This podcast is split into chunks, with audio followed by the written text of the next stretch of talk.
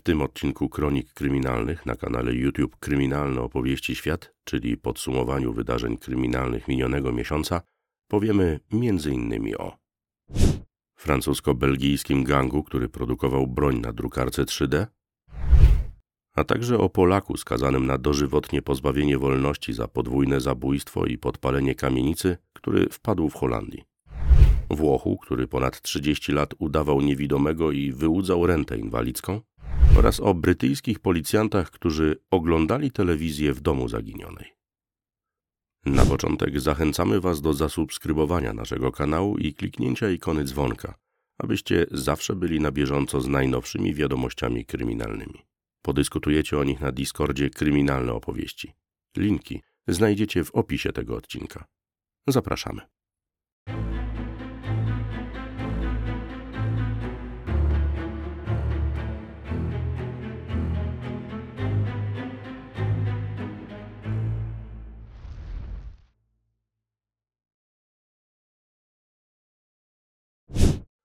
Zamach na kościół w Turcji.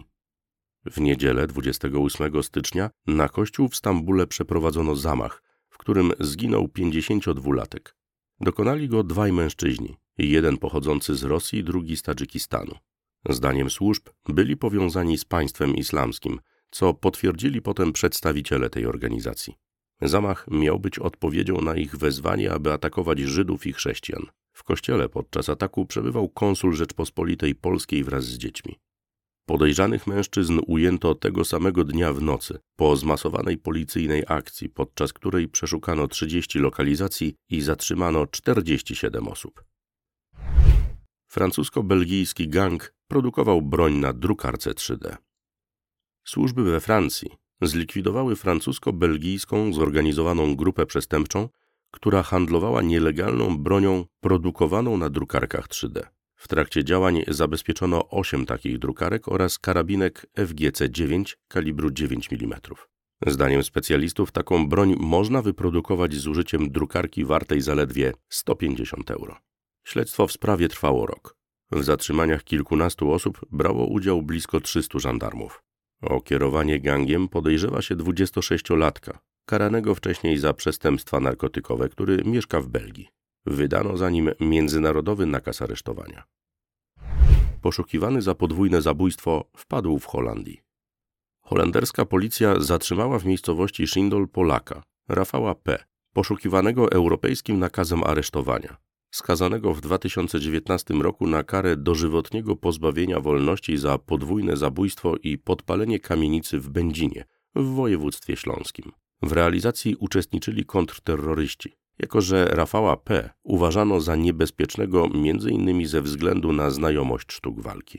Był jednym z najbardziej poszukiwanych przestępców w Europie. W dwa tysiące szóstym roku spłonęła kamienica przy ulicy Modrzejewskiej w Będzinie. W środku znaleziono ciała dwóch osób, pięćdziesięciodziewięcioletniej właścicielki budynku i czterdziestosiedmioletniego dozorcy. Zginęli jednak nie w wyniku pożaru, a od obrażeń głowy.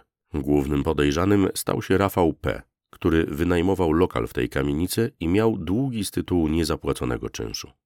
W dwa tysiące ósmym roku skazano go na dożywotnie pozbawienie wolności, jednak potem go uniewinniono. Prawomocny wyrok, znów dożywotniego więzienia, zapadł w dwa tysiące dziewiętnastym roku. Od tego momentu Rafał P. był poszukiwany. Mąż zabił Polkę we Włoszech. czterdziestoośmioletnia Polka zginęła z rąk własnego męża w Neapolu. Mężczyzna, były pracownik ochrony, po ataku zabarykadował się w domu, strzelał z okna do policjantów i przechodniów, a później popełnił samobójstwo, przyjmując duże ilości leków i innych substancji. Małżeństwo miało trójkę nastoletnich dzieci. W czasie zdarzenia były one w szkole. Włoch ponad trzydzieści lat udawał niewidomego. osiemdziesięcioczterolatek z okolic Turynu znalazł się w kręgu zainteresowań śledczych, gdy opieka społeczna otrzymała sygnał o jego dziwnym zachowaniu.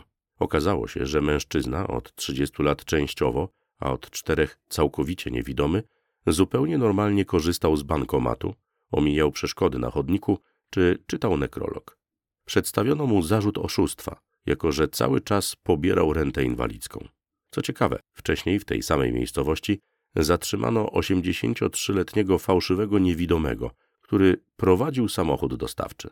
Wyłudził on rentę inwalidzką w kwocie przeszło sto tysięcy euro. Polski kierowca bohaterem w Niemczech. czterdziestojednoletniego polskiego kierowcę okrzyknięto w Niemczech bohaterem po tym, jak wyjechał z najdłuższego w kraju tunelu płonącą lawetą i tym samym zapobiegł ogromnej tragedii. Niebezpieczną sytuację zapoczątkował zapłon opony. Gdy czterdziestojednolatek próbował ją ugasić, zorientował się, że to niemożliwe. Wtedy postanowił wyjechać z tunelu, do którego końca miał jeszcze sześć kilometrów, a ogień cały czas rozprzestrzeniał się po pojeździe. Ostatecznie mężczyźnie nic się nie stało, ale spaliło się sześć z dziewięciu samochodów, które przewoził. Straty oszacowano na dwieście pięćdziesiąt tysięcy euro. Ukraiński koszykarz zamordowany w Niemczech.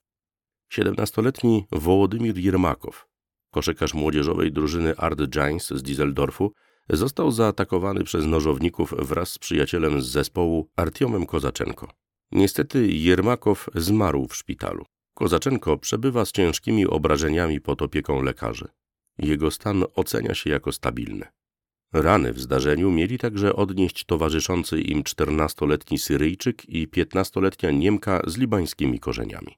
Do sprawy ujęto kilka osób w wieku czternastu i piętnastu lat. czternastoletni Niemiec z greckimi korzeniami został później zwolniony do domu. Podejrzany o nieumyślne spowodowanie śmierci pozostaje piętnastolatek, który był już wcześniej notowany. Dowódca rosyjskiego bombowca postrzelony.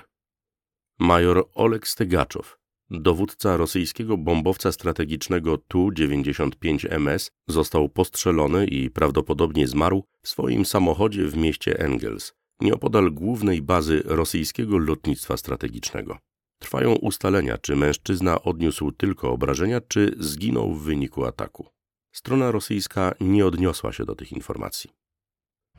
Strzały w firmie spedycyjnej w Grecji. W siedzibie firmy spedycyjnej na przedmieściach Aten padły strzały. Zginęły cztery osoby, w tym sprawca ataku. Był to siedemdziesięcioletni Egipcjanin, który najprawdopodobniej mścił się za zwolnienie go z firmy. Zastrzelił najpierw swojego byłego szefa, a potem dwie inne osoby.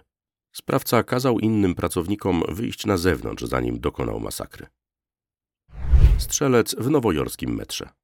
Jedna osoba zabita i pięć rannych to bilans ataku, do którego doszło w poniedziałek dwunastego lutego przed godziną siedemnastą w Nowym Jorku na stacji metra w Bronxie. Ofiara to trzydziestoletni mężczyzna. Napastnik zdołał uciec. Zorganizowano obławę. To nie pierwsze takie zdarzenie. Blisko dwa lata temu w strzelaninie w nowojorskim metrze ranne zostały dwadzieścia trzy osoby, w tym część w wyniku zbiorowej paniki, która wybuchła w miejscu zdarzenia. Do sprawy zatrzymano wówczas sześćdziesięciodwuletniego mężczyznę. Brytyjscy policjanci oglądali telewizję w domu zaginionej.